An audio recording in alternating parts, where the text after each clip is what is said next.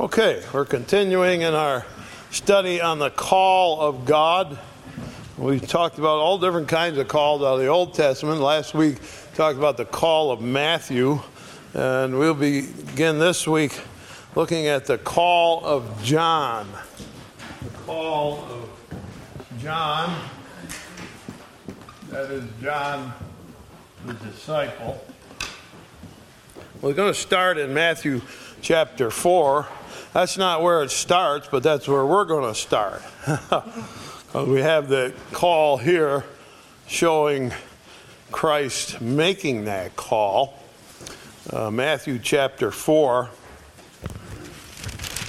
I'm looking at verse number 18. And Jesus, walking by the Sea of Galilee, saw two brethren, Simon called Peter and Andrew his brother, casting a net into the sea, for they were fishers. And he saith unto them, Follow me, and I will make you fishers of men. And they straightway left their nets and followed him.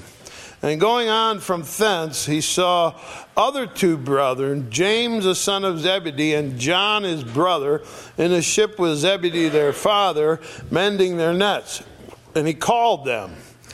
And they immediately left the ship and their father and followed him. And so here we get the call to John simultaneous Peter and Andrew, two brothers, and just down a little bit from them, the next boat maybe, there's James and John, two brothers, and uh, they're working with their father. Jesus said, Come after me.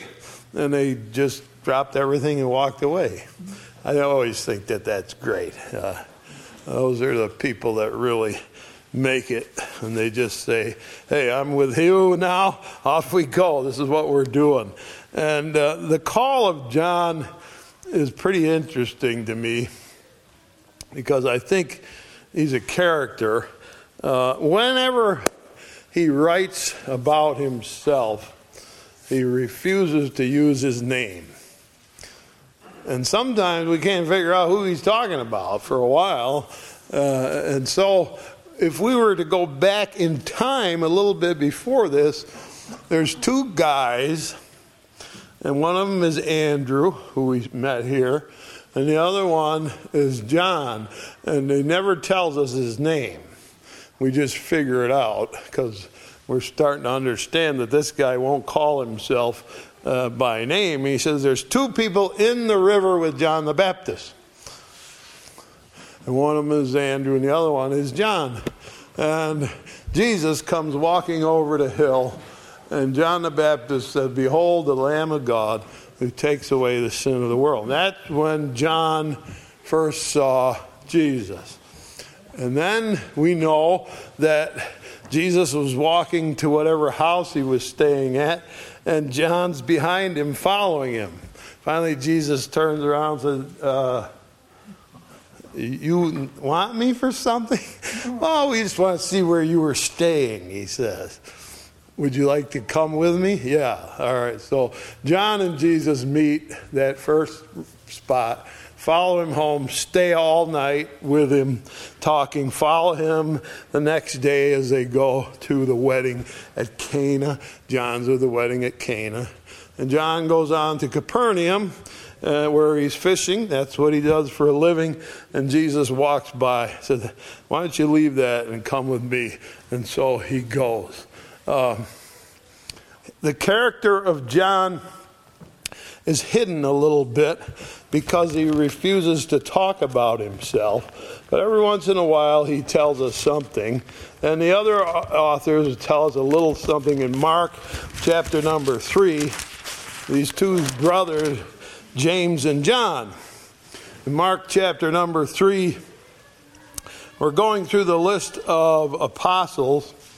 And he says in verse 17, James, the son of Zebedee, and John, the brother of James, he surnamed them Boanerges, which is the sons of thunder. and Jesus changed it. He says, You guys are so loud. You're so boisterous. You're so overwhelming when you come around. I'm going to call you thunder.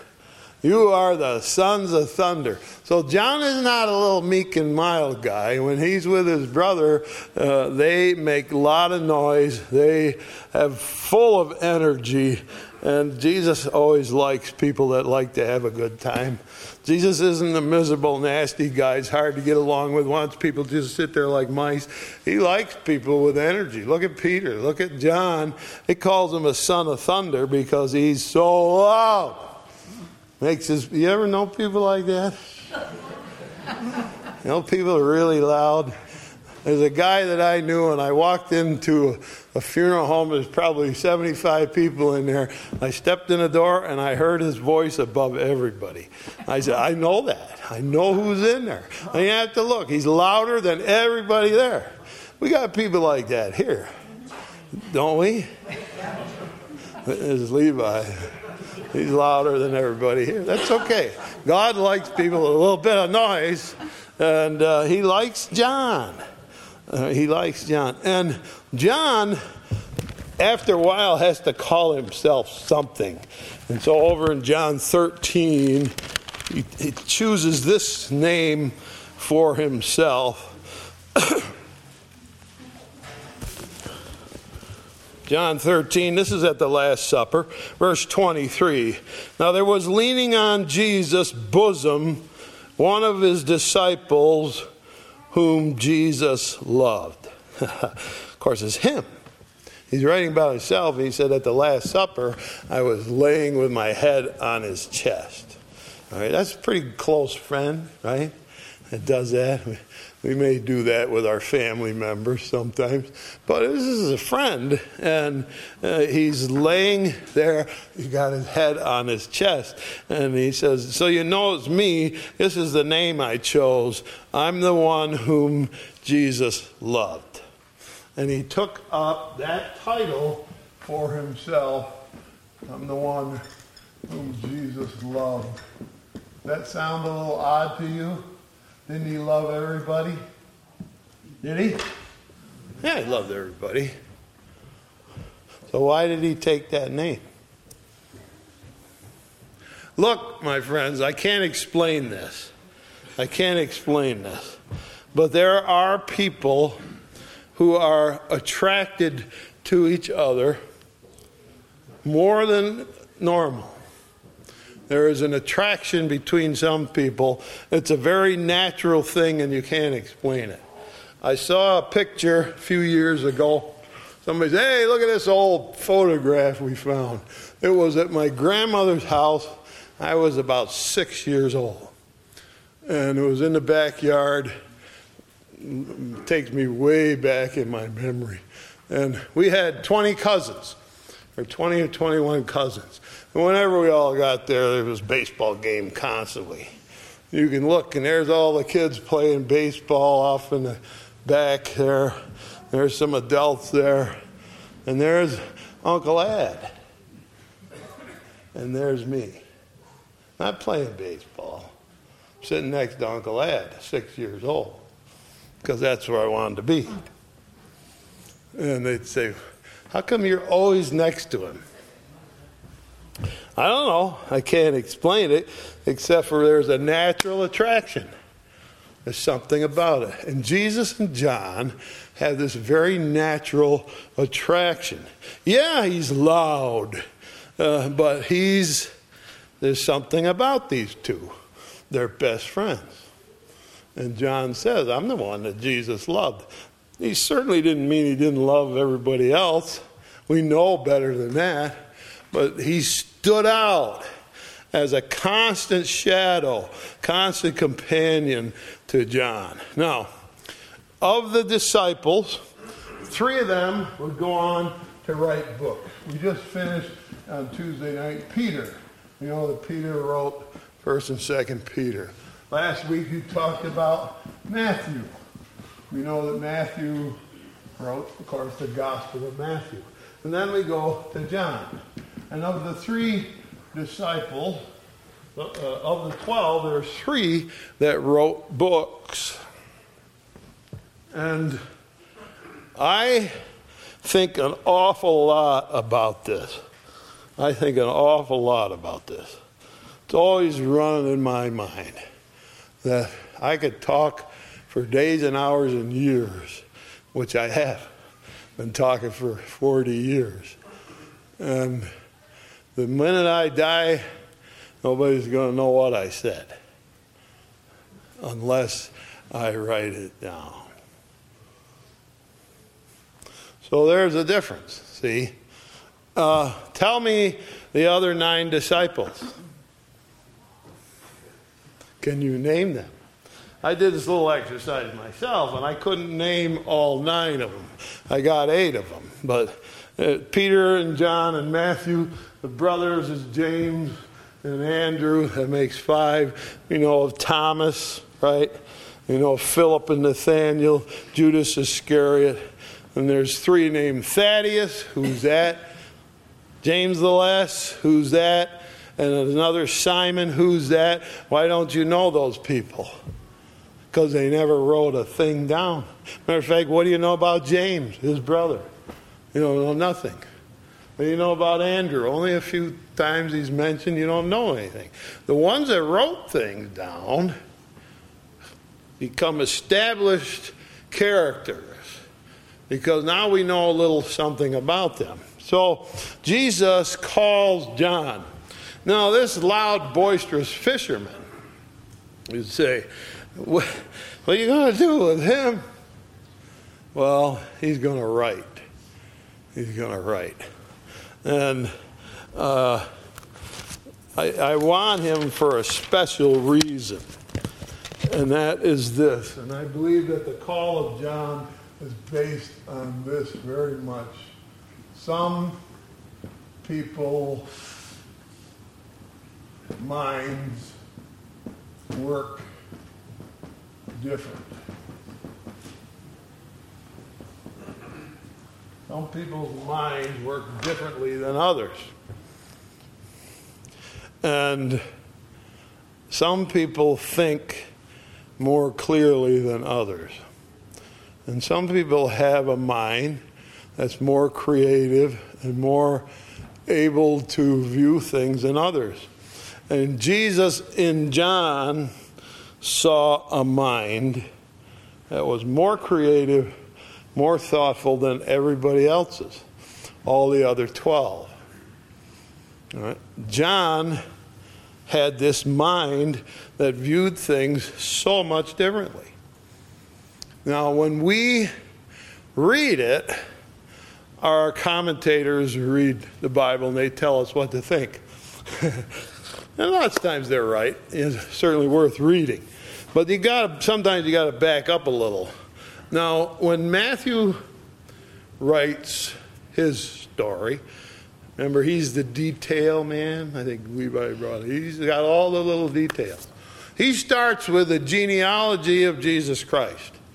Here's Adam, all the way to Jesus. Oh, that's a lot of detail, right? And then you go to Luke. What does he do? I'm going to give you another genealogy. Here's another genealogy of Jesus Christ from Abraham all the way down to Jesus. And these two guys are giving genealogy. Why? Because Jewish minds love genealogy. They love genealogy. If you can trace Jesus back to Adam, we love it. You, know, you probably could care less. It's not our thing. Some of us like genealogy and we've worked on it. I like to be able to say, watch this, I'll go back seven generations. I like to do that. But the Jews, that was everything. Because they were part of a tribe, part of a family.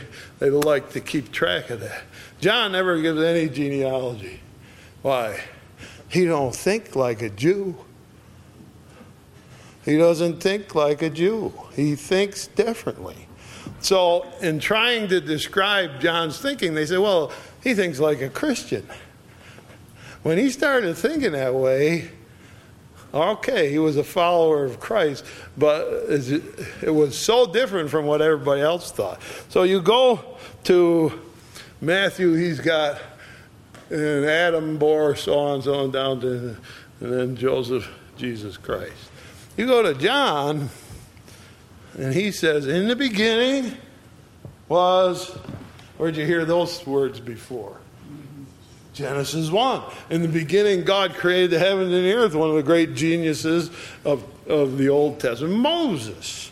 Moses says, Here, uh, let's explain it. In the beginning, God created the heavens and the earth. And John says, Here's the way I view it. In the beginning was the Word. The Word was with God, and the Word was God, and the same was in beginning with God, and without Him nothing was made that was made. All things were made by Him. And he starts this, it's like he's writing Genesis again, because he thinks so different from everybody else. And he goes on to think different. He tells us the story of Nicodemus and the woman at the well, two of the longest conversations in the Bible because he says, if you could just been there to hear this, it would change the way you think of Jesus. So I'll tell you what he said. Here's what he said to Nicodemus. And from it we get the favorite verse in all the Bible, right? John 3:16. For God so loved the world, you'll learn that from your childhood, that he gave his only begotten son, comes from this. John's mind said, You all should have heard that different than anybody else. Nobody else commented on it. The woman at the well, the same way. And then he goes on a little bit farther and he says, Here's how I want you to think of Jesus. He called himself the light of the world. Well, that's a new way to think of it. And he called himself the bread of life. Nobody ever thought of that before. And he called himself the living water. Put those three together, what do you got? Fresh new thoughts about how to think about Jesus. Then he called himself the Good Shepherd. All those things come from John as he's taking this uh, unusual mindset and turning it around so that we hear things that we never hear anywhere else. And we go through John, and he says, now, I'm going to take you in John chapter 12 to the Last Supper. So we go Matthew, Mark, and Luke, the Last Supper. How many verses? Maybe five at the most. Here's here to tell you what happened at the Last Supper. A few of them got maybe six or eight verses. John says, I'm going to talk about chapter 12, chapter 13, chapter 14, chapter 15, chapter 16, chapter 17. Six chapters on the Last Supper. It's so unique that we can't, it's so different. But he told us things in my father's house are many mansions. The most quoted verse at any funeral. In my father's house are many mansions. Been quoting it for years. I've quoted it at almost every one I've ever done. Uh, it came from John. All these tremendous thoughts. So his mind just is different than anybody else's. He views the world differently. We talked about the miracles through the book of John, right? You read Mark, there's probably 60 miracles. Here, Jesus did this, Jesus did that. They just pile up. John says, I see eight of them. I want you to know. Eight of them are different. Eight of them have a whole new purpose. And we learn today what's the purpose. Jesus declaring, I am the Son of God. I healed that man born blind. I raised Lazarus from the dead. I fixed the man by the pool for 38 years. I am the Son of God. It becomes the central point in his trial. Are you the Son of God? Yeah, here's proof. I raised Lazarus from the dead. I healed a man born. And John's got it very, very, very sharp. You say, was he educated? No. No education. Just fresh thought and a new approach. And so God, Jesus, calls him, I want you to follow me. Why? Because I need you to write. And so he views his mission. Exactly, very clearly, if we look at John chapter 20, go tell you how his mind works.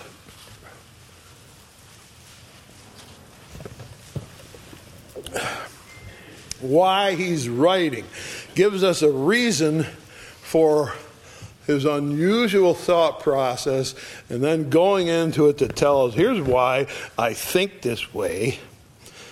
Verse 30 of John 20. Many other signs truly did Jesus in the presence of his disciples, which are not written in this book. So I want you to know Jesus did a lot of things. I didn't write them all down. But these are written that you might believe that Jesus is the Christ, the Son of God, and that believing you might have life through his name. So every time he sits down to tell a story, what is it? I got to convince you by my story that Jesus is not just the Messiah, but that he is the divine Son of God. And if you can get that in your mind, you can have eternal life. That's why I'm writing. Now, you turn to John 21, next chapter over.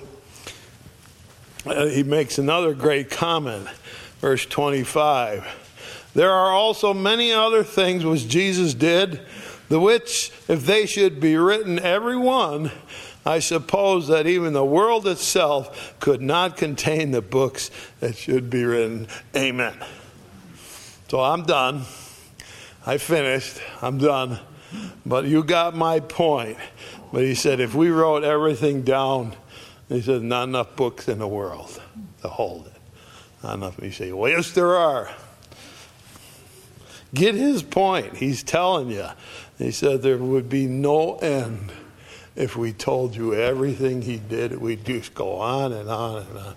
Our goal is to get you to believe. So, here's a guy who is known for unique thinking. He stands out in the Bible as one of these extremely creative thinkers. And you understand that Matthew, Mark came first, Mark's gospel was first. You can tell it was written hurriedly when you read it. You read it, it's like it's on fire. You can't turn the pages fast enough. Uh, Matthew came in next. He'd been collecting details for three and a half years. Luke is a scholar who collects information, and he said, I went and I got eyewitness reports from starting with Mary and going through, I got eyewitness reports. So he finishes his gospel third, and the last one to write is John, and it's quite a long time later. Why do you think? Because he don't want to say what they said. Not that they said anything wrong. He's got something different, more creative, more purposeful to say. So he writes later.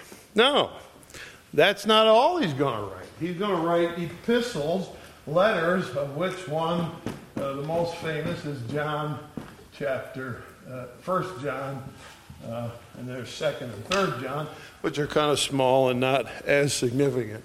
But he writes this letter, First John, and it's so different. Nobody wrote anything like it before. And he says to you, here's, our, here's what we're going to think God is love. Nobody ever put it quite like that before. He just said, God is love.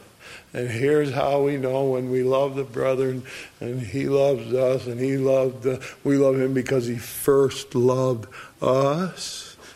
One of the great statements about love. And, and he writes this creative letter about Jesus being love. Nobody else touches it, nobody comes near it. So you think, well, that's creative. So God's not done. Revelation.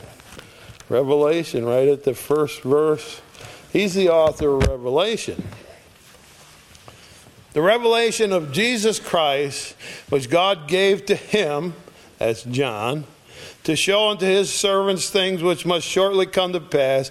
He sent and signified by his angel unto his servant. Uh, I said that wrong. The revelation Jesus, God gave to Jesus to show to his servants, and he sent an angel to John to go tell this story.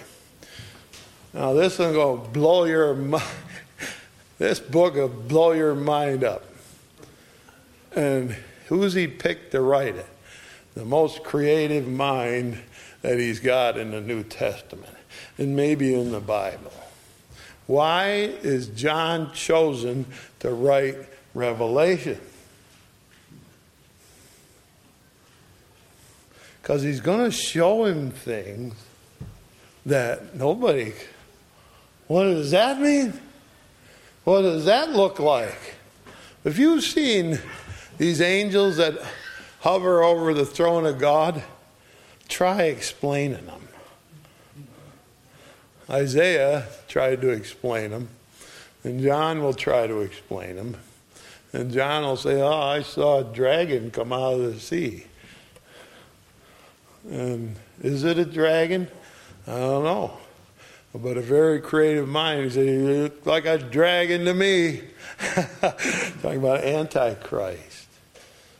And so the book of Revelations is filled with these very unique explanations of what he's getting a chance to see.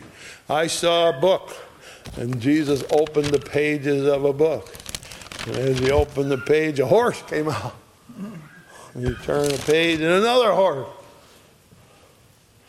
Turn a page, and another horse. Four horses come out as he's turning the page. That creative point of view is telling us the things that we can hardly wrap our mind around. But we sure got a painted picture of it. Huh? Turn a page and a horse jumps out of your Bible. you wouldn't forget that. That happened to you.